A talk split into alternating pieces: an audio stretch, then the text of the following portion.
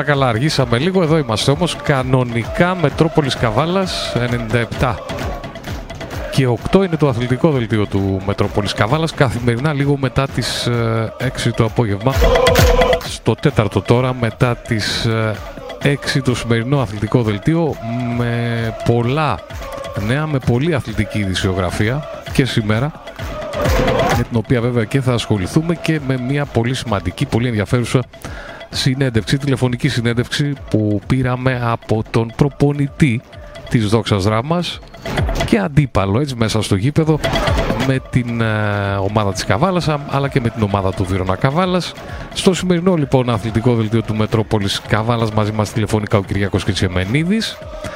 Όλα τα τελευταία νέα από τον ε, ΑΟΚ, όλες οι ανακοινώσεις ποδοσφαιριστών, ε, λίγο πριν βγούμε, λίγη ώρα πριν βγούμε, μία ακόμη ανακοίνωση. Και βέβαια όλα τα ποδοσφαιρικά νέα έρχονται πάρα πολλά νέα από την Ένωση Ποδοσφαιρικών Σωματείων Καβάλας εκεί όπου χθες έγιναν οι κληρώσεις για τα πρωταθλήματα για την α κατηγορία της Ένωσης Ποδοσφαιρικών Σωματείων Καβάλας για τους δύο ομίλους της β κατηγορίας και βέβαια για το κύπελο της Ένωσης. Θα δούμε και ε, αυτές τις κληρώσεις. Στο βόλεϊ έχουμε τελεσίδικα την μη συμμετοχή, δεν κατεβαίνει τελικώς, είναι και ομάδα.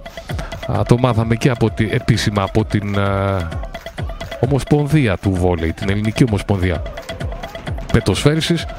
Μάθαμε ότι δεν θα κατέβει στην Α2 η γενική ομάδα του ΑΟΚ. Δήλωσε αδυναμία συμμετοχής. Στο μπάσκετ σήμερα έχουμε την αρχή των ε, αγώνων, την έναρξη, το, την επίσημη, τα επίσημα παιχνίδια για την Εθνική Ελλάδος. Στο μπάσκετ στη Σερβία θα ρίξουμε μια αναλυτική μάτια στο σημερινό παιχνίδι, τι έρχεται, τι θα δούμε σε 9 το βράδυ το παιχνίδι αυτό. Αλλά βέβαια και μια ανακοίνωση που διαβάσαμε λίγο πριν βγούμε στον αέρα από την uh, μπασκετική καβάλα, από την καβάλα BC που ανακοίνωσε δεύτερη ομάδα, β' ομάδα αν θέλετε, αναπτυξιακή ονομάζεται στο μπάσκετ. Ανακοίνωσε λοιπόν ότι η αναπτυξιακή της ομάδα με τίτλο Νέη Καβάλα BC θα κατέβει στο πρωτάθλημα της Κασαμάθ. Έτσι λοιπόν θα έχουμε δύο ομάδες για την Καβάλα BC, μια στην Α2, η βασική, η ανδρική και οι νέοι που θα κατέβουν, η αναπτυξιακή ομάδα που θα αγωνιστεί στο πρωτάθλημα της, Εκαθαμάς, της Εκασαμάθ μάθω, συγγνώμη, καθώς της δίνεται αυτή η δυνατότητα από τον κανονισμό πλέον, τον μπασκετικό κανονισμό της ΕΟΚ. Βέβαια, ευρωπαϊκές διοργανώσεις, σήμερα η μάχη του Ολυμπιακού με, την, με τον Απόλλων Λεμεσού, την Κυπριακή ομάδα, σημαντικό παιχνίδι. Όλα τα, όλες οι ομάδες που προκρίθηκαν στο Champions League και θα μπουν στην ε, κλήρωση που θα γίνει στις 7, δηλαδή κατά τη διάρκεια αυτής της εκπομπής. Στις 7 θα γίνει η κλήρωση του Champions League για τους ομίλους, έτσι. Εμείς λίγο πριν θα μάθουμε όλες τις ομάδες, τις, τους 32, τις 32 ομάδες που θα βρεθούν στην κληρωτίδα των ομίλων. Και ε, ανάλογα βέβαια και με το group δυναμικότητας. Βέβαια, είπαμε Ολυμπιακός από Λεμεσού και όλα τα παιχνίδια του Europa League, αλλά και του Europa Conference League. Βέβαια, και τα χθεσινά, οι χθεσινές ε, προκρίσεις.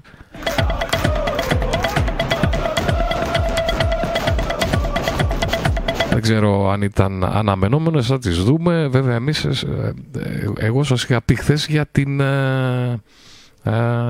για, το, για την παράταση έτσι, στη, στον Δυναμό Ζάγκρεπ που τελικά πήγε όντως παράταση. Ήταν ένα αμφίροπο μάτς φαινόταν. Όλα αυτά λοιπόν να ξεκινήσουμε πρώτα α, να ξεκινήσουμε από τον ΑΟΚ πρώτα να δούμε όλες τις τελευταίες ανακοινώσεις καθώς έχουν βγει αρκετές ανακοινώσεις από προχθές θα τις δούμε όλες ξεκινήσουμε βέβαια από αυτές τις τελευταίες, καθώς είπαμε και κατά τη διάρκεια και λίγο πριν την μάλλον ξεκινήσουμε σήμερα, είχαμε την ανακοίνωση του Παπαδόπουλου. Όχι, μια άλλη ανακοίνωση, ήταν ο Παπαδόπουλος, ήταν του Πετράκη, ναι. Που να τις δούμε μία-μία. Όλες τις ανακοινώσεις ποδοσφαιριστών για τον ΑΟΚ, τις σημερινές πρώτα. Ξεκινήσουμε δηλαδή αντίστροφα. Ανανέωσε λοιπόν ο Αντώνης Πετράκης θα δούμε την ανακοίνωση. Και αμέσως μετά, αφού δούμε τις ανακοινώσεις του ΑΟΚ, θα πάμε να ακούσουμε όλη την τηλεφωνική συνέντευξη. Περίπου 20 λεπτά είναι με τον προπονητή της Δόξα τον Κυριακό Κετσεμενίδη, και μετά θα επιστρέψουμε για τα της Ένωσης Ποδοσφαιρικών Σωματείων Καβάλα. Η Δόξα Δράμα που χθες έδωσε ένα φιλικό παιχνίδι, που βέβαια αναβλήθηκε, δεν αναβλήθηκε, ε, διεκόπη γύρω στο 54 εκεί λόγω της έντονης βροχής, της έντονης βροχόπτωσης που έπεφτε εκεί στην Ελευθερούπολη με το σκορ να είναι στο 0-3 με τη δόξα δράμας. Να δούμε τις ανακοινώσεις του ΑΟΚ και αμέσως μετά η τηλεφωνική ε, συνέντευξη με τον ε, κύριο Κετσχεμένιδη. ΑΟΚ λοιπόν ανανέωσε ο Αντώνης Πετράκης, ανακοινώνουμε την ανανέωση της συνεργασίας με τον Φέρελπι ταλαντούχο ποδοσφαιριστή Αντώνη Πετράκη, 18χρονος αμυντικός, ξεχώρισε με την παρουσία του στην K20 του ΑΟΚ στην ε, περσινή K20 και είμαστε ενθουσιασμένοι που θα πραγματοποιήσει τον τεμπούτο του στις εθνικές κατηγορίες με τη φανέλα της ομάδας μας. Και βέβαια εύχονται, εύχεται ο ΑΟΚ καλή σεζόν και σε ποδοσφαιρικό και σε προσωπικό επίπεδο στον Αντώνη Πετράκη με ύψος 1,94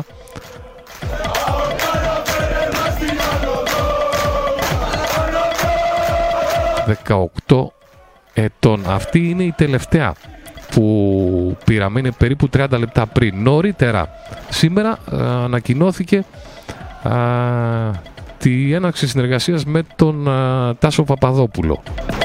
Ποιος είναι τώρα Τάσος Παπαδόπουλος, να δούμε την ανακοίνωση του ΑΟΚ που μας πληροφορεί ότι ξεκινάει η έναρξη συνεργασίας με τον νεαρό ποδοσφαιριστή Αναστάσιο Παπαδόπουλο, 20χρονος, και αυτός νεαρός, αμυντικός, άλλωστε γνωρίζαμε και γνωρίζουμε ότι θα κινηθεί η ομάδα της Καβάλας με νεαρούς ποδοσφαιριστές.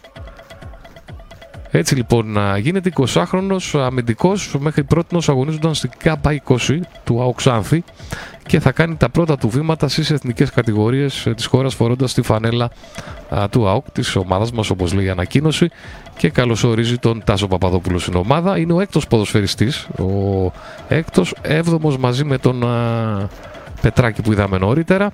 Οι υπόλοιποι που ανακοινώθηκαν πιο πριν Αρχικά ο Κώστας Παπαποστόλου, ο τερματοφύλακας, έτσι αμέσως μετά ο Τάσος Μαγκαθίνης, ο Ρέσης Μπατσαράς, Χρήστος Καρακώστας και Χρήστος Χιαματάς, επίσης τερματοφύλακας.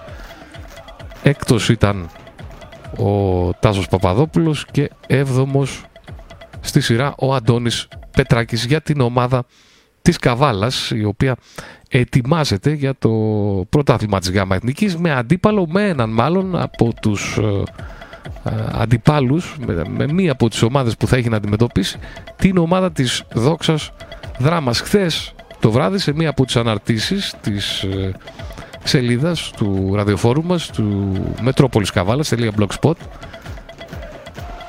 προσπαθήσαμε να βγάλουμε προσπαθήσαμε να βγάλουμε την εικόνα της ε, γάμα εθνικής όπως διαμορφώνεται τουλάχιστον μέχρι αυτή τη στιγμή. Θα την ακούσετε και μέσα στην ε, συνέντευξη με τον ε, κύριο Κετσκεμενίδη στην οποία θα περάσουμε να την ακούσουμε όπως είπαμε η Δόξα Δράμασα είναι μία από τις αντιπάλους της ομάδας μας Καβάλας και του Βυρώνα βέβαια.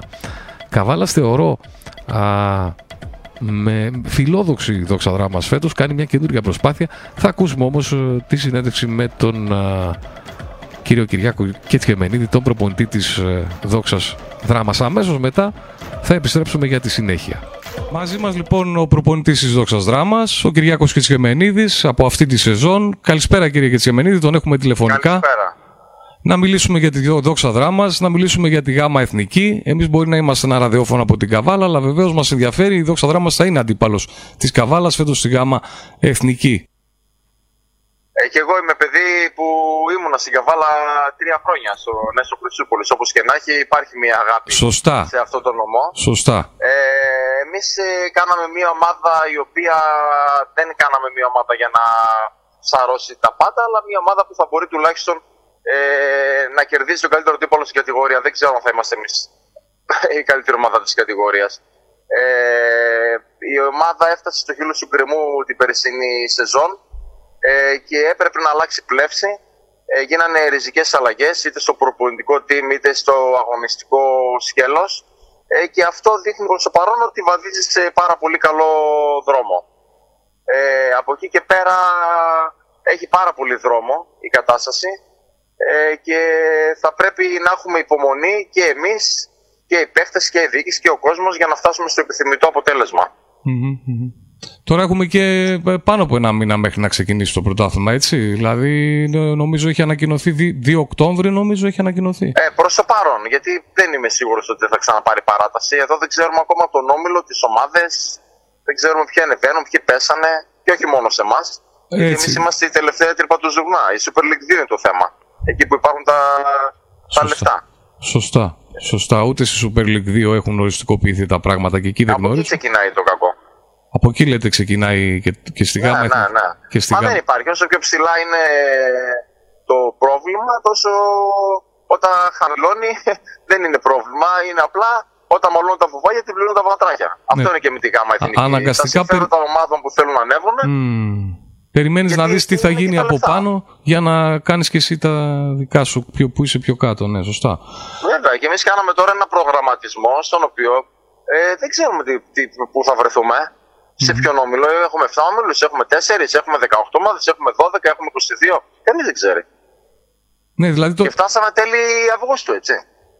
Σωστά, σωστά, σωστά. Είναι σωστό αυτό που λέτε. Βέβαια, εγώ ήθελα να, να μιλήσουμε λίγο για τα φιλικά και για αυτά, αλλά βλέπω ότι προβληματίζεστε κι εσείς ως προπονητής για, την, ε, για το πότε θα ξεκινήσει το πρωτάθλημα, να διαμορφωθούν και οι όμιλοι. Πάντως γνωρίζουμε πάνω κάτω κάποια πράγματα, δηλαδή ξέρουμε. Τώρα βέβαια θα μου πει, εγώ θα, θα σας έλεγα για τον Πανδραμαϊκό, αλλά και ο Πανδραμαϊκός μπορεί να παίξει Super League 2, έτσι δεν είναι; Δεν ξέρουμε που είναι ο Πανδραμαϊκός, δεν ναι. ξέρουμε που είναι ο Αγροτικός, δεν ξέρουμε που είναι ε, ο Ορφέας, δεν ξέρουμε που είναι ε, ο Σοχός, μα όλα είναι στον αέρα. Όλα στον αέρα.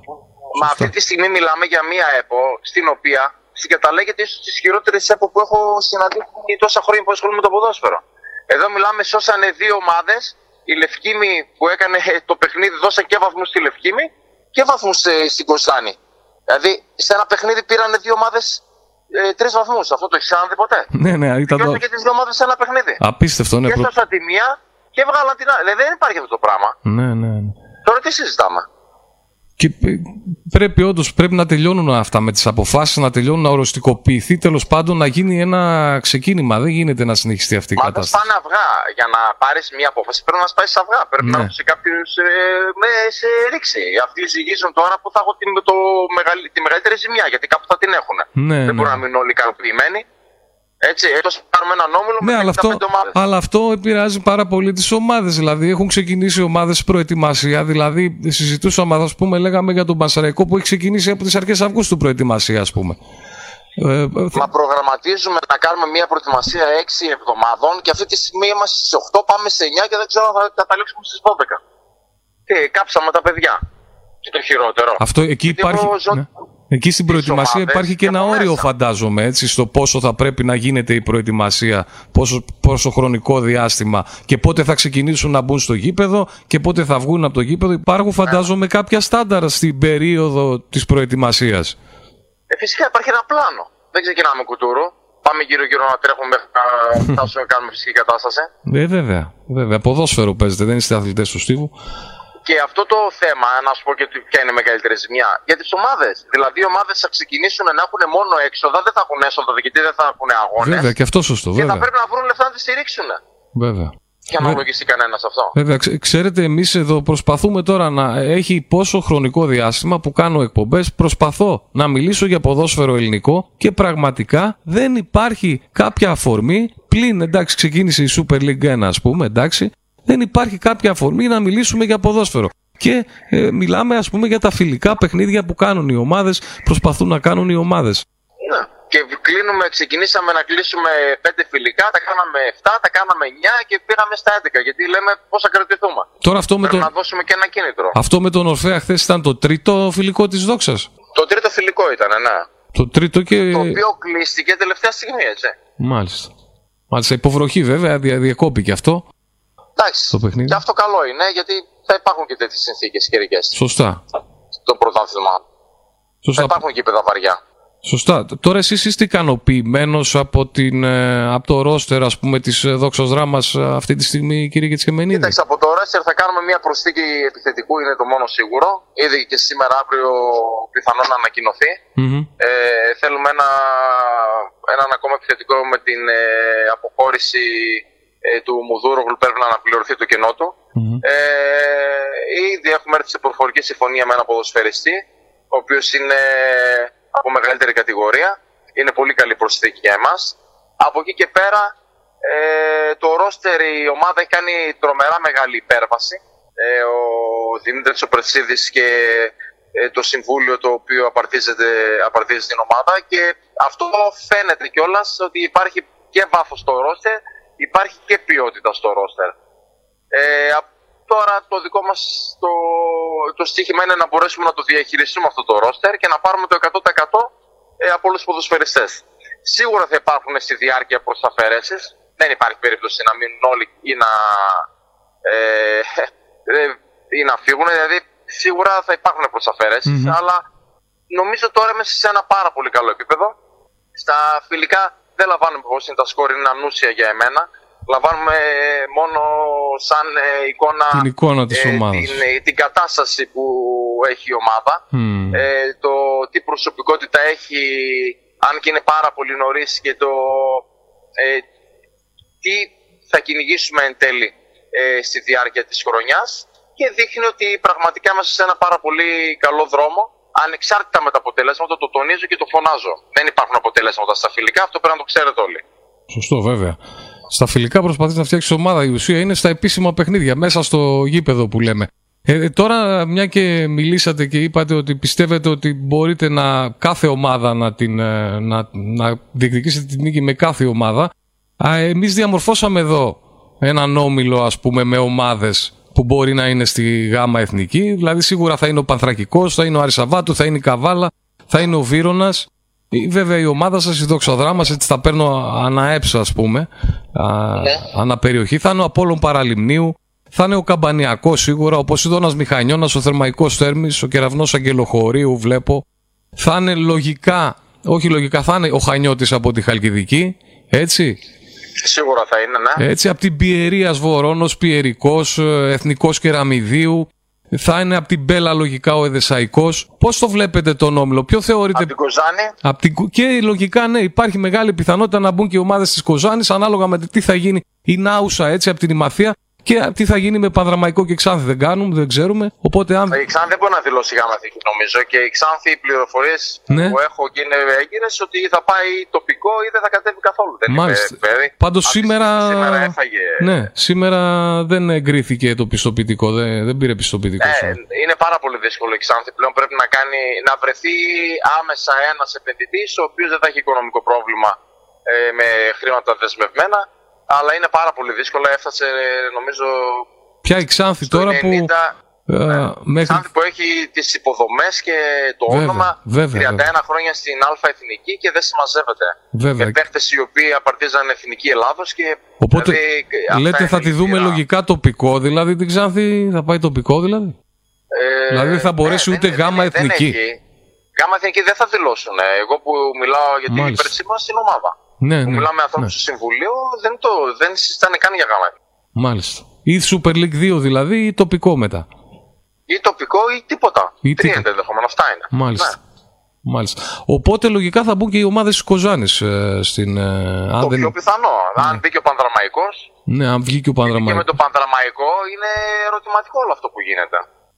Σίγουρα. Σίγουρα. Τώρα, αυτές που είδαμε, ας πούμε, ε, είναι και ο Εδεσαϊκός μέσα από την Μπέλα. Έχει ιστορικές ομάδες έχει κάποιες ομάδες που είναι εκεί, ομάδες περισσότερο των τοπικών κατηγοριών, θα έλεγα εκεί, αυτές της Θεσσαλονίκης, έτσι θα τις έλεγα εγώ, αλλά.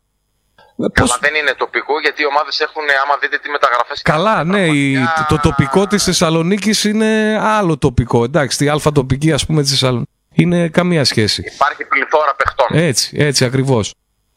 Έτσι, και θα είναι όλες οι ομάδες της ε, Θεσσαλονίκης θα είναι νομίζω ε, πολύ αξιόμαχες. Αξιόμαχες και ρυθμιστές ίσως έτσι της κατηγορίας.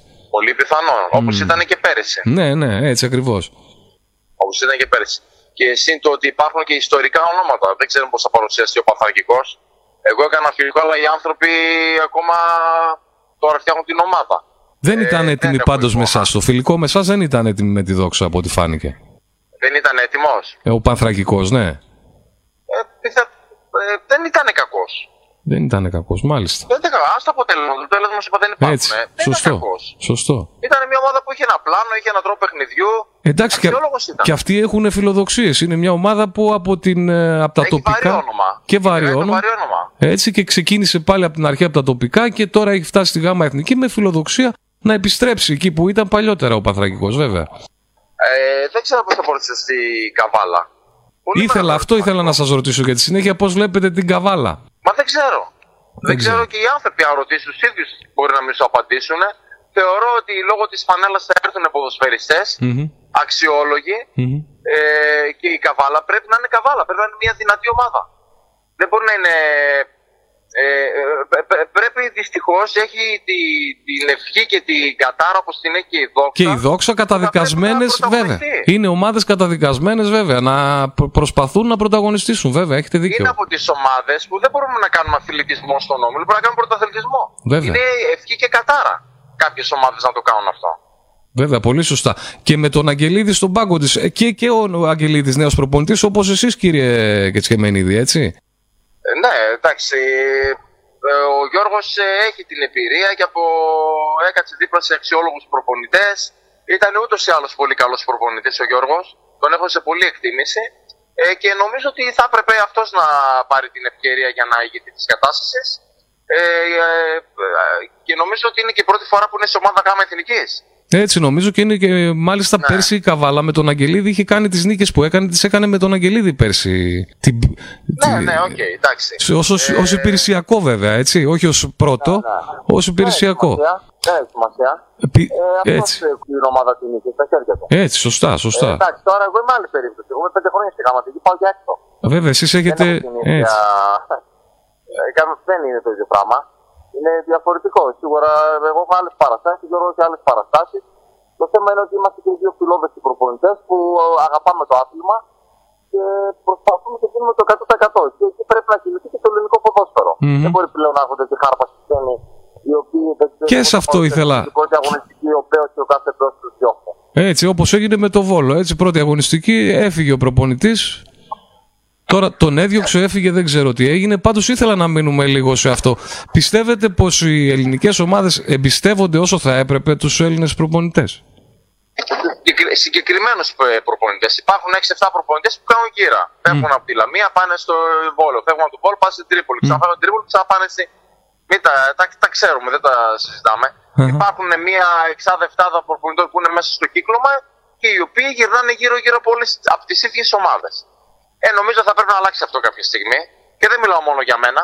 Μιλάω ότι υπάρχουν πολλοί αξιόλογοι προπονητές που γνώρισα και σε σχολές προπονητών, οι οποίοι σίγουρα έχουν να δώσουν πολλά περισσότερα από αυτά να... που δίνουν οι συγκεκριμένοι. Να, να σας ρωτήσω, πιστεύετε α, αυτό είναι θέμα των ομάδων, δηλαδή ποιο είναι το πρόβλημα, οι ομάδες στένε; Είναι θέμα του κυκλώματος. Το κύκλωμα.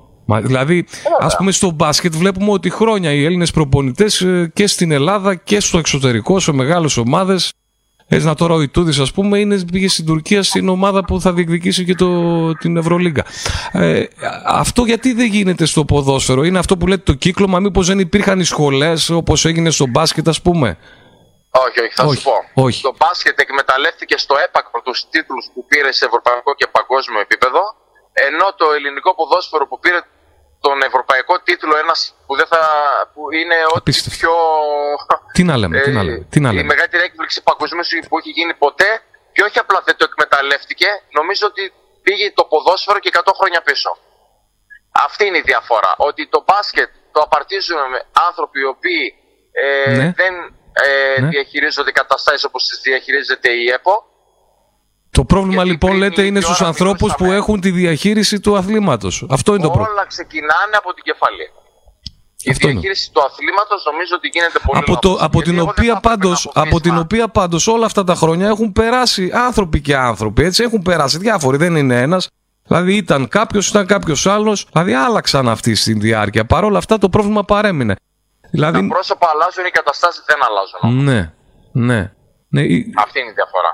Μα, μα, μα, τι να πω, μακάρι να αλλάξει αυτό και να εμπιστευτούν περισσότερο οι ομάδες. Μα κοιτάξτε, νομίζω αν, θα αναγκαστούν ούτως ή άλλως να το κάνουν αυτό. Και αυ... οικονομικά; Έτσι πιστεύω. Πόσοι προπονητές υπάρχουν στο εξωτερικό που έρχονται εδώ και τζάμπα; Μάλιστα. Μάλιστα. Πάρα πολύ. Μάλιστα. Τι να πω, υπάρχει λοιπόν αυτό το θέμα που δεν εμπιστεύονται οι ελληνικές ομάδες προπονητές. Πάντως, ε, εσείς ε, είστε. Γενικά, σαν χώρα έχουμε μια ξενομανία, μωρέ, το αγαπάμε. Ναι, ναι, έχεις δίκιο. Έχεις δίκιο Δείτε ναι. και την Καβάλα, ναι. είχατε Έλληνα προπονητή. Στο ξεκίνημα. Δείτε και την Ξάνθη, πέρσι, που ήμουν και στην ομάδα, είχε Έλληνα προπονητή. Ναι. Δεν είχε Έλληνα. Δεν ξεκίνησαν. Οι ομάδε Β' Εθνική είναι δυνατόν να μην έχουν Έλληνες προπονητές. Να ξέρουν τουλάχιστον την πραγματικότητα την ελληνική. Ναι, τώρα θα σας έλεγα ότι έχουν και οι Έλληνες, θα έπρεπε να εμπιστεύονται Έλληνες γιατί έχουν, γνωρίζουν και τους ποδοσφαιριστές καλύτερα, ας πούμε, τους Έλληνες. Αλλά όταν βλέπουμε τώρα στη Super League αγωνίζονται αυτό το πράγμα που αγωνίζονται είναι όλοι ξένοι, ας πούμε, στις περισσότερες ομάδες. Δεν στέκει πάλι αυτό, αν θα σας το έλεγα. Μα εγώ το είδα. Φέραμε τον Πόποβιτ εμείς στην Ξάνθη, γιατί ήμουν εγώ στο team εκείνη τη χρονιά μου στην ΚΑΠΑ 19. Ε, και ο άνθρωπος ήταν εκτός ελληνικής πραγματικότητας.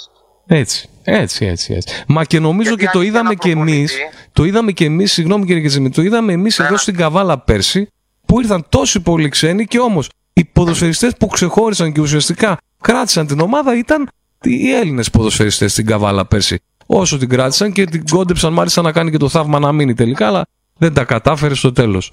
Ήταν οι Έλληνες, δεν που ήταν. άξιζε να μείνει. Ε, γιατί την Καβάλα, ε, η Καβάλα πλήρωσε τις αμαρτίες ε, που ξεκίνησε πολύ αργά. Έχασε ένα ολόκληρο σχεδόν γύρο. Σωστά. Ε, ίσως και η αιμονή ε, που είχε ο μεγαλομέτωχος να ήταν λάθος.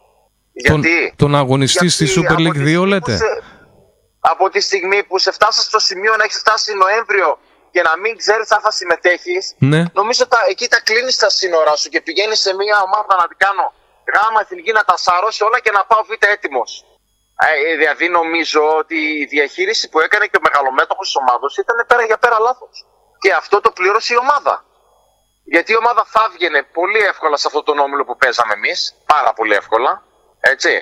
Ε, και τώρα θα μιλήσατε με διαφορετικά. Και αυτός δεν θα έχει ξενερώσει και η ομάδα δεν θα έχει φτάσει σε αυτό το σημείο. Ναι, το λένε, το, το λένε πολύ αυτό τελευταία. Ναι. Το, το, το λένε ότι ίσως θα ήταν καλύτερα να αγωνιστεί στη ΓΑΜΑ Εθνική. Βέβαια, α, από τη μία λέμε α, όλα αυτά που συμβαίνουν με τις αποφάσεις που ανάγκασαν την καβάλα και τώρα αναγκάζουν κάποιες ομάδες και εσάς ακόμη και την ομάδα σας να μην ξέρουν πότε θα αγωνιστούν, ποιοι θα είναι οι αντίπαλοι κτλ.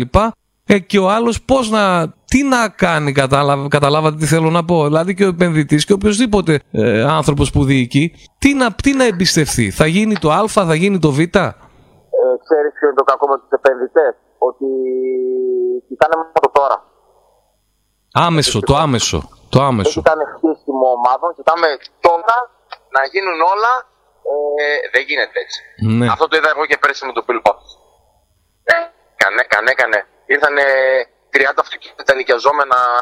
Εκεί είχε ο κάθε ποδοσφαιριστής δικό του αυτοκίνητο. Έχει δώσει τεράστια ποσά ε, την πρώτη χρονιά και τη δεύτερη. Ε, εντάξει, δεν είναι έτσι. Όταν πας να χτίσεις, σε μία μέρα δεν χτίζεται η Ρώμη. Πρέπει να χτίσεις. Πρέπει να χτίζεις. Αυτό το πράγμα. Το...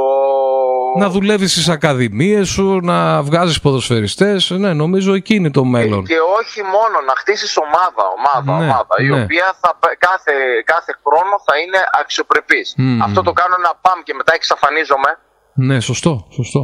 και ρίχνω ευθύνη αν δεν με στηρίζετε. Ε, συγγνώμη να σου πω κάτι. Και εγώ άμα με δώσεις 3.000 διαρκείας, 40 διαφημίσεις και 10 χορηγούς, ε, και εγώ να πάρω την καβάλα. Γιατί να μην την πάρω κι εγώ. Αφού δεν θα βάλω αυτά από την τσέπη μου, θα τα βάλω, τα τρέχουν έξω και θα τα πάρω πίσω. Με αυτή τη λογική και εγώ τα παίρνω. Να κόψω 3.000 διαρκείας και να έχω και χορηγίες. Δηλαδή θέλω να πω ότι καμιά φορά και οι, οι κεφαλές των ομάδων κάνουν λάθη που την πληρώνουν δυστυχώς οι ομάδες. Ναι, έτσι. Σωστό είναι, βέβαια. Σωστό. σωστό. Λοιπόν, ε, πάντως στη Δόξα φαίνεται να κάνουν έναν α, προγραμματισμό. Φαίνεται φέτος, ε, έλεγα και στο ξεκίνημα, να, ότι θα έχει καλή παρουσία η ομάδα Ε, σας. η Δόξα επενδύει αυτή τη στιγμή στο αγωνιστικο Αυτό να το ξέρετε. Δηλαδή, είπαμε, θα κάνουμε μια ομάδα γιατί οι άνθρωποι δεν τρέχουν τα λεφτά από τα πατζάκια τους και οι άνθρωποι είναι μαζεμένοι σαν άνθρωποι. Έτσι. Είναι νοικοκύριδες, δεν είναι τσαρλατάνοι. Ε, αυτό το πράγμα δείχνει ότι ε, θέλουν να κάνουν μια δόξα η οποία θα μπορεί να υποστηρίξει το όνομά της και πολύ καλά κάνουν. Έτσι πρέπει να γίνει. Είτε είμαι εγώ προπονητής είτε δεν είμαι, είτε ήμουν είτε δεν ήμουν. Ε, και από εκεί και πέρα βλέποντας ο κόσμος ότι γίνεται έργο, γίνεται δουλειά, γίνεται προσπάθεια, να έρθει και να τη στηρίξει την προσπάθεια. Και μόνο έτσι κρατιούνται οι ομάδες. Δεν κρατιούνται μετά να έρθει σήμερα ένας χαντιτάκι να δώσει ε, ένα εκατομμύριο και αύριο να πει δεν δίνω φράγκα για σας. Κατάλαβες, οι ομάδες κρατιούνται με έναν επενδυτή ο οποίος θα βάλει συγκεκριμένα χρήματα για να είναι βιώσιμος ο άνθρωπος και με τη στήριξη του κόσμου. Έτσι γίνονται οι ομάδες. Όπως το έκανε τόσα χρόνια ο Πανόπουλος. Βέβαια ο Πανόπουλος τα έσοδά του ήταν από πωλήσεις παιχτών, ήταν και από άλλα, από μεγάλες χορηγίες. Έτσι κράτησε η ομάδα. Ναι, ναι, γιατί η Ξάνθη εντάξει δεν είχε και τόσο πολύ τον κόσμο, ας πούμε, η Ξάνθη, έτσι δεν είναι; Όχι βέβαια. Ε; Και ίσα ίσα κάποια στιγμή ναι. τους εναντίωσε κιόλας. Έλεγε 40 ευρώ εισιτήριο δεν πάρει διαρκεία. Έτσι, έτσι. Δεν ζαλίσει ο Ολυμπιακό, απλώς 40 ευρώ. Τους εναντίωσα. Ναι, ναι. Δεν, ε, ούτε ότι έκανε ήταν σωστό. Δεν το συζητάμε. Ναι, ναι. Καλά, το δηλαδή, ίδιο είχε γίνει και, με τον Ψωμιάδικα εδώ πέρα, το συγχωρεμένο. Εδώ στην Καβάλα το ίδιο είχε γίνει. Υπήρξε μια κόντρα και εδώ με τον Ψωμιάδη. Μα δεν μπορεί να τα κάνουν και αυτοί σωστά. Θα κάνουν και λάθη. Έτσι, δηλαδή για μένα ήταν λάθος που η Ξάνθη πήγε το γήπεδο στα πηγάδια. Για, το, για λόγο; Για τον λόγο του ότι ε, όταν ήταν το γήπεδο μέσα στην πόλη δούλευαν όλα. Δούλευαν τα σαντουιτσάδικα, τα καφέ, τα περίτερα.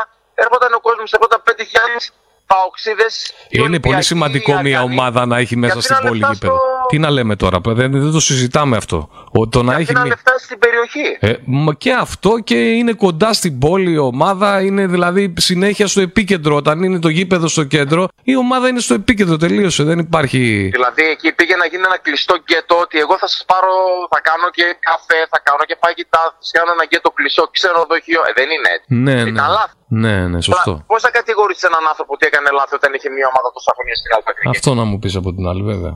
Και στο κάτω-κάτω όλοι δεν θα κάνουμε λάθη.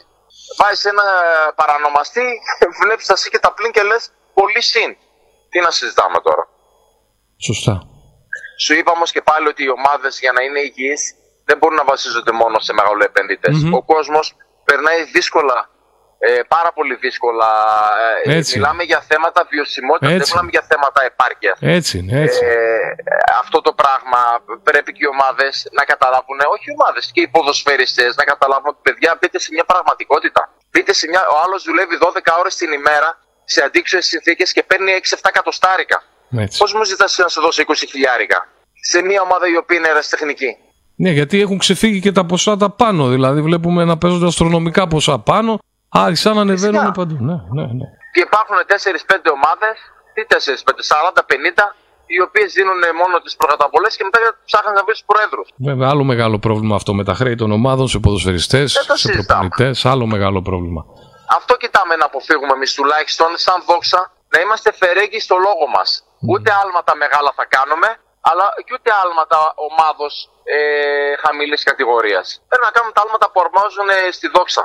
Τα σωστά νομίζω ότι η διοίκηση κινείται σε πάρα πολύ καλά επίπεδο. Γιατί σου είπα και πάλι ότι εγώ είμαι πολλά χρόνια στην κατηγορία ναι, ναι. και μπορώ να καταλάβω τι γίνεται και πώς γίνεται. Ναι, και πέρσι αυτό που λέγατε, που έχασε ο Νέσος, νομίζω Πέρσι είχατε και μια πικρία με τον τρόπο που έχασε ο Νέσο την παραμονή ναι. βαθμολογικά του. Έγιναν πολλά λάθη. Ναι. Τα οποία δεν θέλω να τα συζητήσω γιατί εμένα με πονάνε. Και όσο και να λένε κάποιοι καλοπροαίρετοι από εκείνη την περιοχή. Μα ότι... αυτό ακριβώς τα, τα λόγια σας δείχνουν ότι ακριβώς σας πονάει και ο τρόπος που χάθηκε.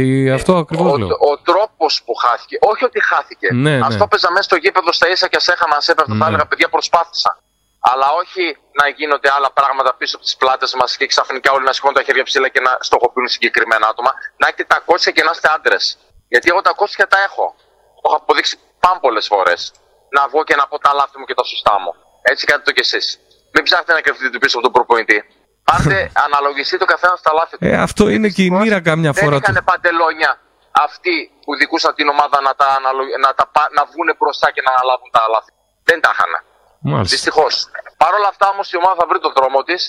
Ο Νέστος ε, είναι μια ομάδα που θα υπάρχει πάντα μέσα στην καρδιά μου.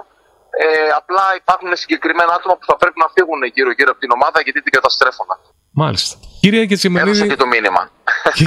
Κύριε Κετσιμενίδη, να σε ευχαριστήσω πάρα πολύ που, που μιλήσαμε τηλεφωνικά. Να ευχηθώ καλή χρονιά, καλή να, επιτυχία. Πολύ. Να ξεκινήσει, καλύτερα να ξεκινήσει το πρωτάθλημα και να έχουμε πολύ καλά παιχνίδια και ωραία ντέρμπι αυτά τα τοπικά ντέρμπι που λέμε τα γειτονικά εδώ της ε, Δόξας και της Καβάλας είναι μεγάλα ντέρμπι εδώ στην περιοχή. Και το είναι γνωρίζει. μεγάλα τα οποία είναι σε λάθος κατηγορία. Και είναι, δυστυχώς. Και, είναι δυστυχώς σε λάθος κατηγορία. Έχετε πολύ σε δίκιο. κατηγορία.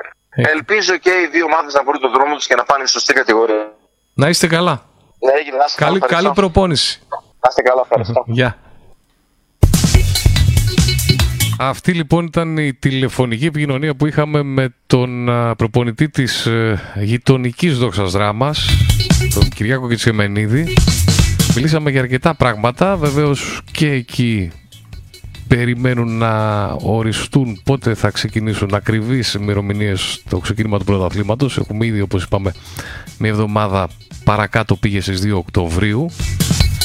Χθες είχαμε και αυτό το φιλικό, αρκετά βγήκαν μέσα από αυτή την τηλεφωνική επικοινωνία και για την Ξάνθη που κατά πάσα πιθανότητα όπως μας είπε ο, και για την ε, Δόξα βέβαια, έτσι μιλήσαμε και για τη Δόξα Δράμας αλλά μιλήσαμε και για την Καβάλα και για την Ξάνθη και για τον Παθρακικό, για όλη τη γάμα εθνική. Για την Ξάνθη που μάλλον δεν θα κατέβει ούτε στη γάμα εθνική. Ξάνθη που μία από τις ειδήσεις που βγήκαν ήταν αυτή ότι δεν πήρε ε, πιστοποιητικό. Το λεγόμενο πιστοποιητικό συμμετοχής έτσι δεν το λένε.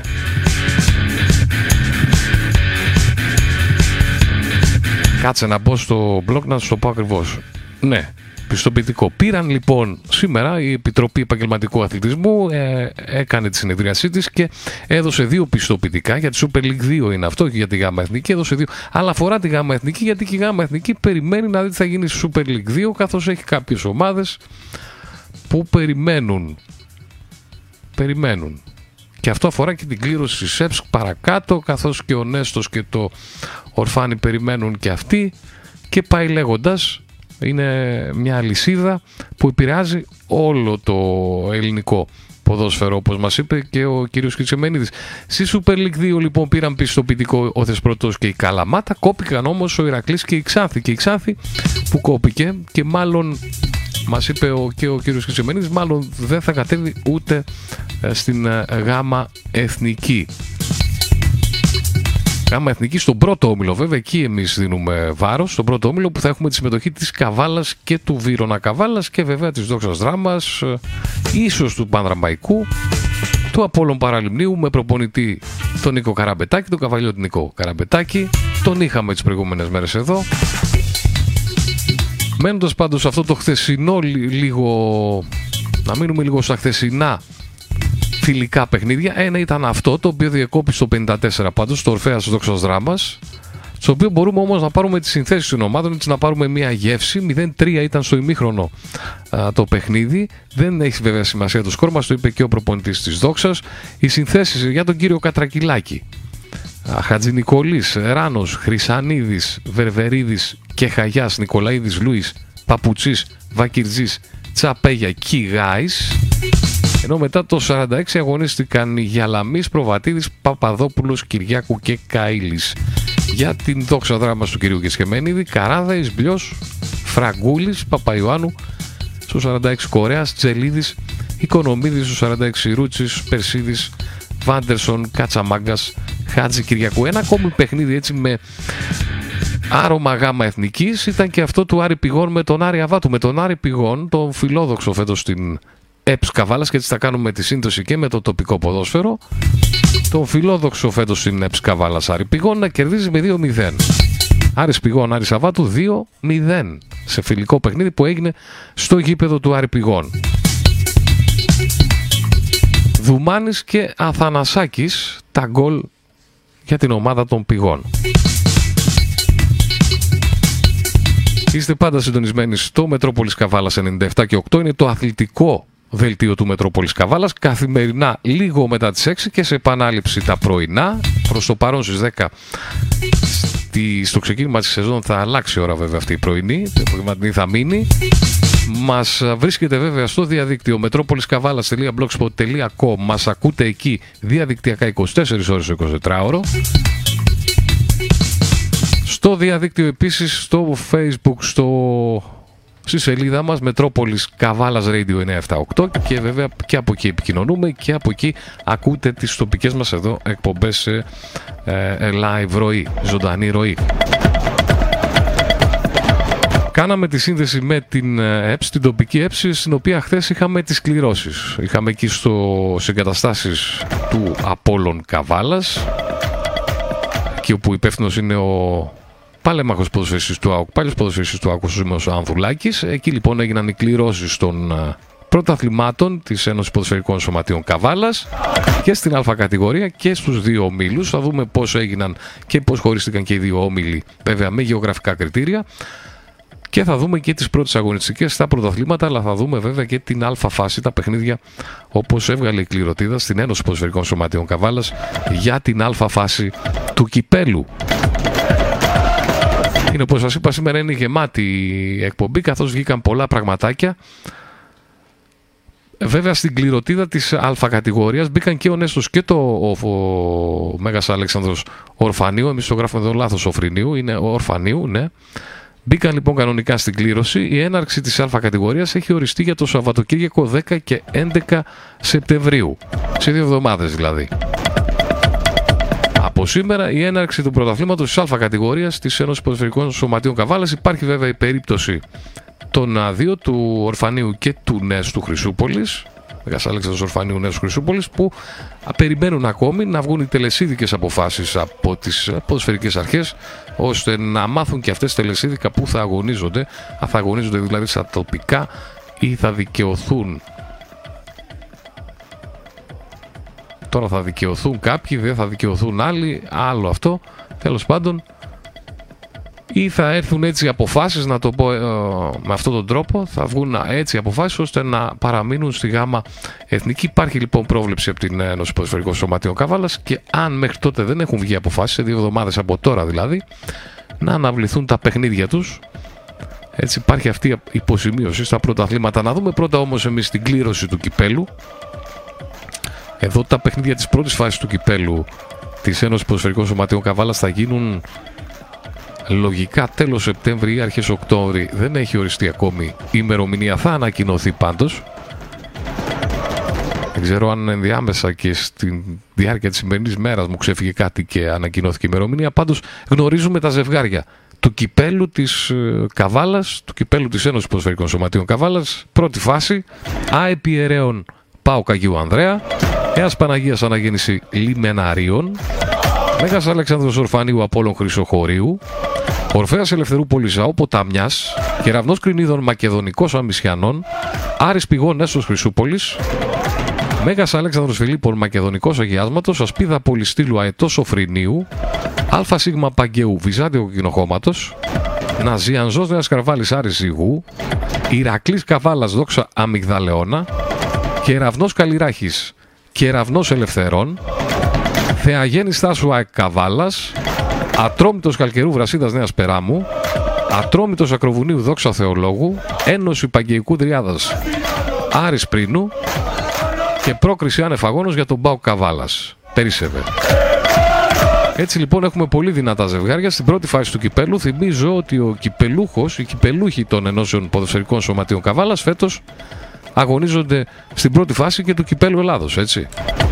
Δηλαδή ο Βίρονας Καβάλας που κέρδισε το κύπελο πέρσι εδώ της Ένωσης, αυτό το κύπελο που τώρα είδαμε την πρώτη φάση που θα γίνει στο τέλος του Σεπτέμβρη, αγωνίζεται στο κύπελο Ελλάδος με αντίπαλο τον ΑΣ Γιάννητσά. 31 Αυγούστου. Το παιχνίδι του Βίρονα Καβάλας, το πρώτο επίσημο για το κύπελο Ελλάδας. Αυτά με το κύπελο της Ένωσης Ποδοσφαιρικών Σωματείων Καβάλας. Είπαμε γίνει και η κλήρωση των α, κατηγοριών. Στην Α κατηγορία να δούμε την πρώτη αγωνιστική. Κεραυνός Ελευθερών Απόλλων Χρυσοχώριου. Είπαμε στις 10 και 11 Σεπτεμβρίου η πρώτη αγωνιστική της πρώτης κατηγορίας της Καβάλας. Κεραυνός Ελευθερών Απόλλων Χρυσοχώριου. ΑΕΚ Καβάλας Αετός Σοφρινίου. Μέγας Αλέξανδρος Ορφανίου Ατρόμητος Καλκερού. Αναγέννηση λιμενάριων Βυζάντιο Κοινοχώματος, αόποτα μιας βρασίδα Νέας Περάμου, Ατρόμητος Ακροβινίου Ορφαία Ελευθερούπολης, Πάο Καγίου Ανδρέα Νέστου Χρυσούπολης και Άρης Πηγών Δεύσα Θεολόγου. Είπαμε με την υποσημείωση των δύο ομάδων του Νέστου και του Ορφανίου. Αυτή θα είναι η πρώτη αγωνιστική της πρώτης κατηγορίας, καθώς θα πλησιάζουμε βέβαια, θα τις βλέπουμε και πιο αναλυτικά. Να πάμε λίγο και στην ε, στους ομίλους της Β' κατηγορίας, δύο ομίλοι της Β' κατηγορίας, να δούμε εκεί και τις αγωνιστικές και να πάρουμε βέβαια και τις ομάδες πώς διαμορφώθηκαν οι όμιλοι. Πρώτη αγωνιστική λοιπόν στην.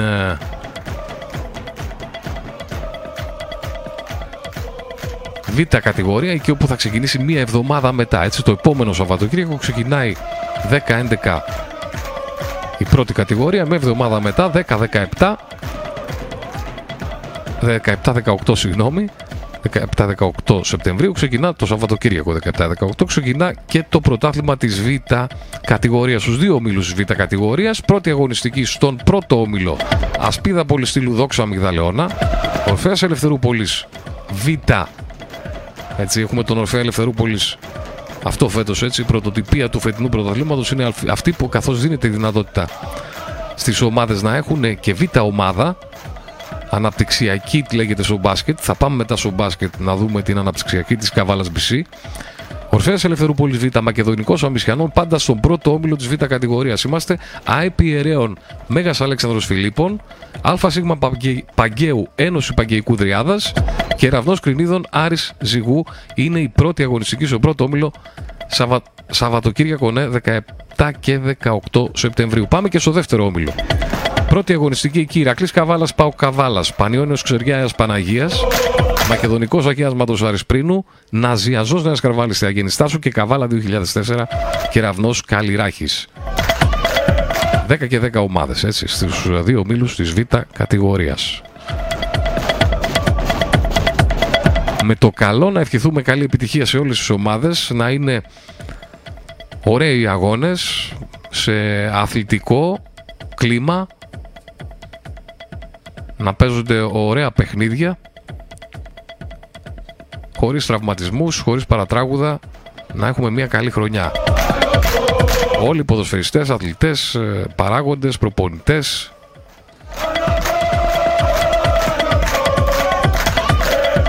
Πάρα απ' όλα παιδιά είναι το ποδόσφαιρο, είναι το άθλημα, είναι το παιχνίδι και όλα τα άλλα έρχονται σε δεύτερη μοίρα και, και ο άνθρωπος βέβαια έτσι πάνω απ' όλα ο άνθρωπος και από εκεί και πέρα όλα τα άλλα. Λοιπόν, αυτά και με τον Ένωση Ποδοσφαιρικό Σωματείο Καβάλας είδαμε και τα φιλικά παιχνίδια. Νομίζω μπορούμε να περάσουμε λίγο στο μπάσκετ. Είμαστε ήδη ε, στις 7, έχουμε χρόνο ακόμη, έχουμε ακόμη δισούλες, καθώς θα πάμε και στα ευρωπαϊκά και σε ευρωπαϊκές διοργανώσεις. Όμως ε, έτσι κι αλλιώς τις κληρώσεις της, ε, του Champions League θα τις μάθετε και από τη σύνδεση συνέχεια που θα έχουμε με τη Θεσσαλονίκη. Λοιπόν, πάμε στο μπάσκετ εκεί, η Καβάλα BC. Μετά θα πάμε στην εθνική. Καβάλα BC ανακοίνωσε συμμετοχή και στο πρωτάθλημα της Κασαμάθ με την αναπτυξιακή της ομάδα με το όνομα Νέη Καβάλα BC. Θα δούμε την ανακοίνωση με τη νέα προκήρυξη πρωταθλημάτων της ΕΟΚ, της Ελληνικής Ομοσπονδίας Καλαθοσφαίρισης δηλαδή. Μας δίνεται η δυνατότητα, λέει η Καβάλα BC, συμμετοχή στο τοπικό πρωτάθλημα με αναπτυξιακή ομάδα. Στα πλαίσια αυτής της δυνατότητας, η Καβάλα BC ανακοινώνει τη συμμετοχή της στο τοπικό πρωτάθλημα της ΕΚΑΣΑΜΑΘ με την αναπτυξιακή ομάδα με τίτλο Νέη Καβάλα BC, γεννημένους το 2000 και νεότερους. Φιλοδοξούμε ότι θα προσφέρουμε την δυνατότητα στους αθλητές μπάσκετ της περιοχής που επιθυμούν να ασχοληθούν και να αναδειχθούν μέσα από τη νέα ομάδα. Καλούμε κάθε νέο αθλητή της περιοχής μας που θέλει να αναδειχθεί μέσα από την άνοδο διαδικασία να προσέλθει στην προετοιμασία που πραγματοποιείται στο ΔΑΚ Καλαμίτσας από Δευτέρα έως Παρασκευή και ώρες 4 έως 6 το απόγευμα. Υπεύθυνος προπονητής ο κύριος Λαμπρόπουλος, Σωτήρης, τηλέφωνο 6947 528813. Η νέα ομάδα λοιπόν για την ε, Καβαλαμπισή, αναπτυξιακή, νέοι με το όνομα Νέοι Καβαλαμπισή στο πρωτάθλημα της Κασαμάθ ανεξαρτήτως βέβαια από τη συμμετοχή της Καβάλας BC της Ένωσης Καλαθοσφαίρισης Καβάλας αν θέλετε στο πρωτάθλημα της Α2 εκεί όπου γνωρίζουμε ότι θα έχουμε τις δύο συμμετοχές από την περιοχή μας, από το νομό Καβάλας τη συμμετοχή της Ελευθερούπολης, πολύ φιλόδοξη Ελευθερούπολη και βέβαια της Καβάλας, Ένωσης Καλαθοσφαίρισης Καβάλας. Θα μείνουμε στο μπάσκετ, θα πάμε στην Εθνική που σήμερα σε 9. Η εθνική μας ομάδα αντιμετωπίζει την Σερβία για τα προκριματικά του Παγκοσμίου Κυπέλου Μπάσκετ του 2023. Σε 9 το βράδυ το παιχνίδι. Δεν υπάρχει μετάδοση από κρατικό κανάλι, είναι ελεύθερη όμως η μετάδοση από το συνδρομητικό κανάλι που το μεταδίδει. Μπορείτε λοιπόν να μπείτε στο site του συνδρομητικού καναλιού που έχει πάρει τα δικαιώματα της Εθνικής και να το παρακολουθήσετε σε ελεύθερη μετάδοση το παιχνίδι της Εθνικής με τη Σερβία που θα είναι στο το πρώτο στον όμιλο της Εθνικής στον όμιλο της Εθνικής που συμμετέχουν ακόμη η Λετωνία, η Τουρκία, το Βέλγιο, η Σερβία και η Μεγάλη Βρετανία. Η Ελλάδα ξεκινάει με πλεονέκτημα στον όμιλό της. Σήμερα το βράδυ στι 9, θυμίζω, ξανά στη Σερβία, στο Βελιγράδι, με αντίπαλο βέβαια της Σερβία. Ξεκινάει λοιπόν με πλεονέκτημα και από την πρώτη θέση στον όμιλο της εθνική μας, καθώς μεταφέρει τα παιχνίδια από την πρώτη προκριματική φάση και έτσι η Ελλάδα είναι πρώτη με 3-1 νίκες, 3 νίκες, μία ήττα, μαζί με τη Λετωνία που επίσης έχει 3-1. Από κάτω είναι η Τουρκία με 2-2. Μαζί το Βέλγιο έχει και αυτό 2-2 και στην τελευταία θέση Σερβία και Μεγάλη Βρετανία με 1-3. Το πρόγραμμα τώρα των αγώνων. Σήμερα Πέμπτη η Σερβία Ελλάδα στις 9, στις 7.30 σε λίγη ώρα το Λετωνία-Τουρκία και στις 9.30 Βέλγιο Μεγάλη Βρετανία. Την Κυριακή 28 Αυγούστου Ελλάδα-Βέλγιο στις 8 στο ΟΑΚΑ Τουρκία, Σερβία και Μεγάλη Βρετανία, Λετωνία την ίδια ώρα στις 8 πάντα για τον όμιλο της Εθνικής, ο οποίος είναι ο ένατος όμιλος, ένατος προκριματικός όμιλος για το παγκόσμιο κύπελο του 2023. Τα άλλα παιχνίδια του ομίλου από εκεί και πέρα γίνεται ένα μεγάλο διάλειμμα καθώς ξεκινάει έτσι το Ευρωμπάσκετ και μετά ξανά για τα προγραμματικά παίζει η Εθνική το Νοέμβρη. Τα δύο πάντως που έχουμε τώρα μπροστά μας, ε, επίσημα παιχνίδια πριν το Ευρωμπάσκετ, είναι αυτό της Σερβίας στο σημερινό στις 9. Πολύ κρίσιμο παιχνίδι κυρίως για τη Σερβία, η οποία όπως είπαμε χρειάζεται την νίκη. Είναι στην τελευταία θέση. Ξεκινά με 1-3. Και βέβαια πολύ μεγάλο τεστ για την εθνική μας. Και το Κυριακάτικο με το Βέλγιο εδώ στην, ε, στο ΟΑΚΑ 8. Αυτά και με την εθνική μπάσκετ. Να πάμε και στο βόλεϊ. Να πάμε στο βόλεϊ ότι εκεί έχουμε την δυσάρεστη εξέλιξη για την γυναικεία ομάδα βόλεϊ του ΑΚ. Το γνωρίζαμε βέβαια από πριν, αλλά επισημοποιήθηκε καθώς ε, ανακοινώθηκε και από, το, από την ελληνική Ομοσπονδία Πετοσφαίρησης. Ανακοινώθηκε ότι δεν ε, ε, δήλωσε αδυναμία συμμετοχής η ομάδα, η γυναικεία ομάδα βόλεϊ του ΑΟΚ στο πρωτάθλημα της Α2 εθνικής κατηγορίας γυναικών. Έτσι οριστικά επιστρέφει η γυναική ομάδα βόλεϊ, η ιστορική ομάδα, έτσι με συμμετοχή και στην Α1. Πολύ καλή συμμετοχή, με πολύ καλή παρουσία τη δεκαετία του 80, αν δεν κάνω λάθος. Παρουσία στην Α1 πολύ καλή για την ομάδα βόλεϊ γυναικών της Καβάλας. Από εκεί και πέρα τα τελευταία χρόνια στην Α2 γυναικών δεν μπορεί να στηριχθεί οικονομικά από τον ερασιτέχνη δεν, υπήρξαν, το, το, δεν υπήρξε το ενδιαφέρον από κάποιον, γιατί είναι το θέμα γνωστό εδώ και πάρα πολύ καιρό. Δεν υπήρξε κάποιος χορηγός μεγάλος, έτσι λοιπόν η ομάδα θα επιστρέψει στο περιφερειακό πρωτάθλημα της Β' Εθνικής δυστυχώς. Και διαβάζουμε από την επίσημη σελίδα της Ελληνικής Ομοσπονδίας του Βόλη στο πρωτάθλημα της Α2 εθνικής κατηγορίας γυναικών Β' ζώνης, εκεί ήμασταν εμείς, Β' ζώνη, Βόρειος Όμιλος, στην οποία το Σωματείο Ακουαβάλα δήλωσε αδυναμία συμμετοχής, το ΔΣ αποφάσισε τη μη συμπλήρωση της κατηγορίας και τη διεξαγωγή του πρωταθλήματος τελικά με 12 ομάδες. Δεν μπήκε δηλαδή άλλη ομάδα στη θέση της Καβάλας του ΑΟΚ. Επίσης την αλλαγή της ημερομηνίας της έναρξης των αγώνων από 8 Δεκάτου σε 29 Δεκάτου. 29 Οκτώβρη, δηλαδή ένα μήνα μετά σχεδόν πάει το η έναρξη του πρωταθλήματος της Α2 που και εκεί υπάρχουν μεγάλα προβλήματα στον χώρο του βόλεϊ οικονομικά. Πώ βέβαια παντού έτσι. Κακά τα ψέματα δεν είναι μόνο του, του, του αθλητισμού, είναι γενικότερο το φαινόμενο. Όλοι μας έχουμε σημαντικά προβλήματα α, και συνεχώς ακούμε και βλέπουμε μπροστά μας, στα μάτια μας, τους λογαριασμούς μας, τις αυξήσεις παντού. Παντού.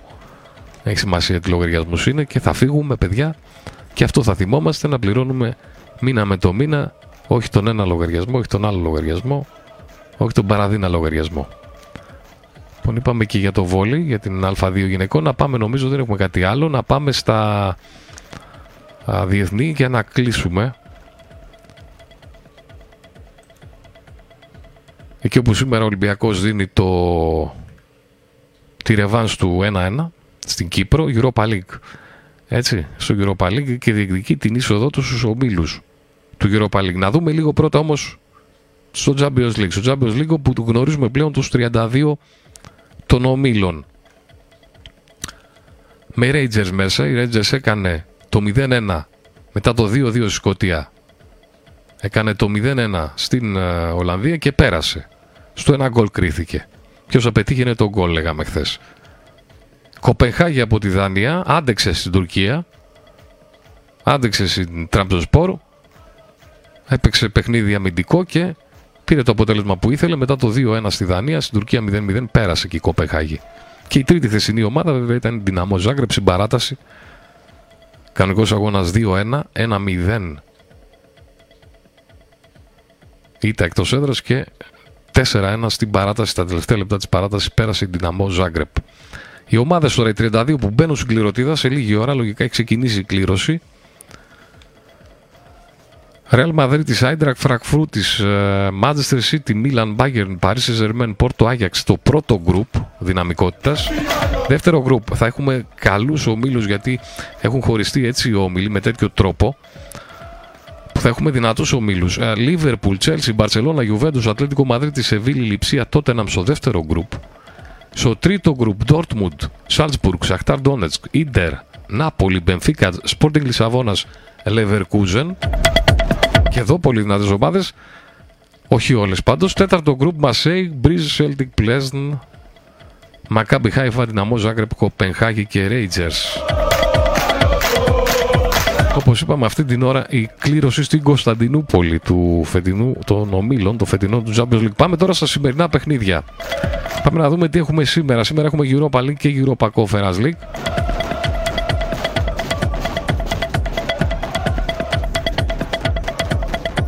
Και να ξεκινήσουμε από το Europa League που βέβαια έχουμε και τον Ολυμπιακό έτσι.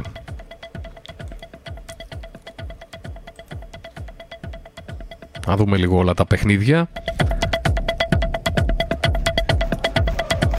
Ήδη κάποια έχουν ξεκινήσει στις 7. Σήμερα ΑΕΚ Λάρνακας Ντνίπρο.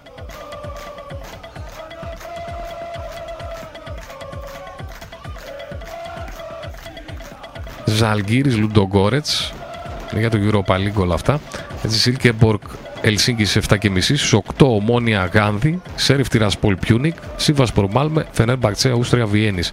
Και στις 10 Ολυμπιακός Απόλων Λεμεσού, Σάμρο Γκρόβερ Φερέτ Βάρο και Χάρτς Ζηρίχη. Οι αγώνες για το Europa League. Του δούμε λίγο έτσι πιο. να δώσω και προγνωστικά. Λοιπόν, να ξεκινήσουμε πρώτα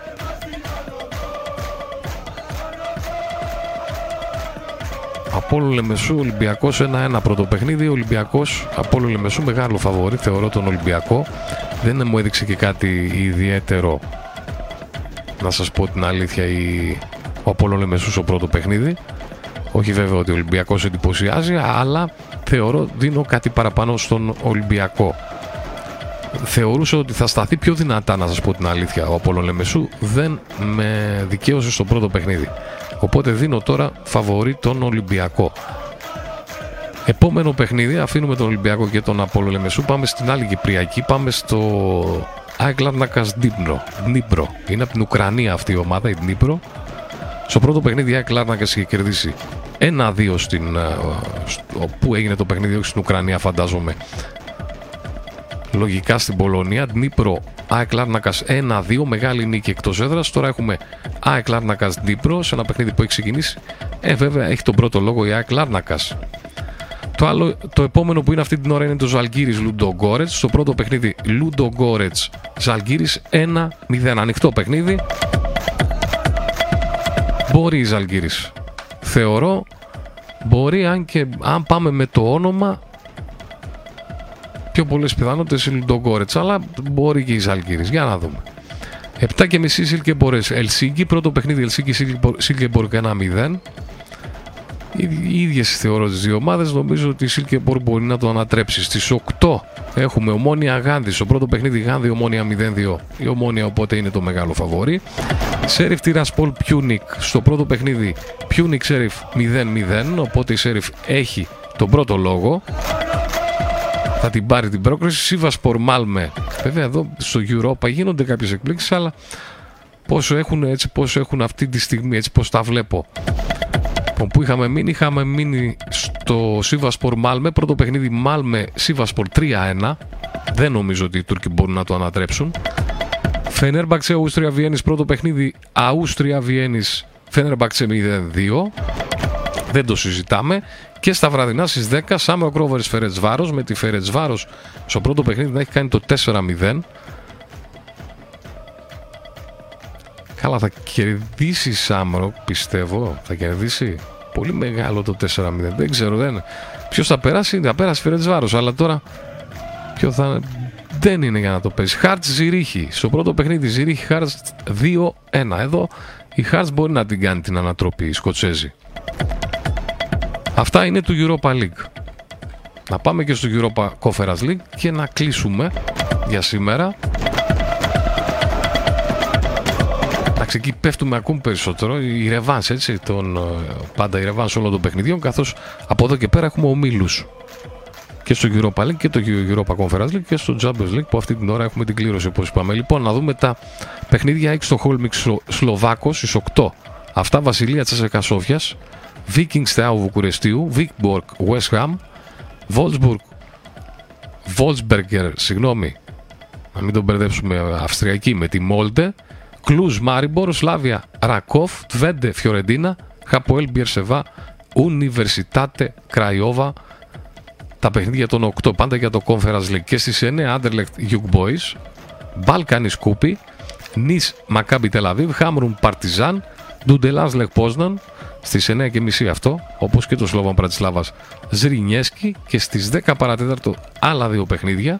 Adverb Μπασαξεχήρ, Λίνφιλτ με τη λετωνική την RFS. Και στις 10 Ζιλ Βιθέντε Αλκμαρ, Rapid Βιέννη Βαντού και Χάιντουκ Σπλίτ Βίγια Χθες έγινε το Απόλλων Τζουγκάρντεν με τον Απο, το Αποέλ, συγγνώμη. Τζουγκάρντεν με τον Αποέλ την Κυπριακή ομάδα να επικρατεί. 3-2 όμως να μην μπορεί να ανατρέψει το σκορ του πρώτου αγώνα που ήταν 3-0 υπέρ της Σουηδικής Τζου Γκάρντεν. Έτσι πέρασε, ήταν η πρώτη ομάδα που πέρασε στην επόμενη φάση στους ομίλους του Conference League, η Τζου Γκάρντεν. Λοιπόν, αυτά. Έχει βραδιά πάρα πολλά. Έχει ευρωπαϊκά, έχει την εθνική μπάσκετ. Γεμάτη από αθλητικά γεγονότα. Επιλέγεις και παίρνεις. Αυτά από εμένα κάπου εδώ κλείνουμε. Θα ανανεώσουμε το ραντεβού μας για αύριο, λίγο μετά τις 6. Να αφήσουμε και κάποια πράγματα για αύριο. Υπάρχουν και άλλα νέα. Αν μπείτε στο site μας στο Metropolis Καβάλας Blog spot.com θα μπορέσετε να βρείτε και άλλα νέα. Υπάρχουν ειδισούλε. Έχουμε πώς τη διαμόρφωση, πώς διαμορφώνεται αυτή την ώρα ο Γάμα, ο πρώτος όμιλος στη Γάμα Εθνική. Δεν το είπαμε, θα το πούμε αύριο. Το αφήνουμε για αύριο. Ε, μια πιο αναλυτική παρουσίαση βέβαια θα κάνουμε αύριο στα πρωταθλήματα, στις κληρώσεις. Θα τις δούμε ακόμη πιο αναλυτικά και στις ομάδες της Ένωσης Ποδοσφαιρικών Σωματείων Καβάλας. Έχουμε κάποιες συναντήσεις που γίνονται στον χώρο του ποδοσφαίρου με, τον, ε, με τους Ευρωπαίους και τους, του, του ποδοσφαίρου, τους υπευθύνους του ποδοσφαίρου. Δεν ξέρω τι θα φέρουν αυτές. Έχουμε μια κινητικότητα καθώς από ό,τι μαθαίνω θα έχουμε εξελίξεις και όσον αφορά το Μητρό με αυτές τις ε, συναντήσεις των, ε, και του Πρόεδρου της UEFA αλλά και του Πρόεδρου της FIFA. Ο Πρόεδρος της UEFA συναντήθηκε βλέπω με τον α, ε, Πρόεδρο της από τον κύριο Παναγιώτη Μπαλτάκο ενώ θα έχει και συνάντηση και με τον Πρωθυπουργό ενώ ο Κυριάκος Μητσοτάκης, ο Πρωθυπουργός συναντήθηκε και στο Κατάρ με τον Πρόεδρο της FIFA Μάλιστα κάπου είδα μια δήλωση ότι δεν θέλει να παρέμβει η πολιτεία στα του ποδοσφαίρου. Λοιπόν, μια ανακοίνωση της ΠΑΕ Αιγάλεω για τον Κώστας Φραντζέσκο, προπονητής στο Αιγάλεω, στη Super League 2 αυτό. Ο Κώστας Φραντζέσκος και άλλα νέα μπορείτε να τα βρείτε όλα στο site μας, στο metropoliskavalas.blogspot.com Εμείς θα τα ξαναπούμε και πάλι αύριο λίγο μετά τις 6. Εσείς βέβαια μένετε εδώ, καθώς η αθλητική ενημέρωση συνεχίζεται 24 ώρες στο πιο αθλητικό ραδιόφωνο της Καβάλας.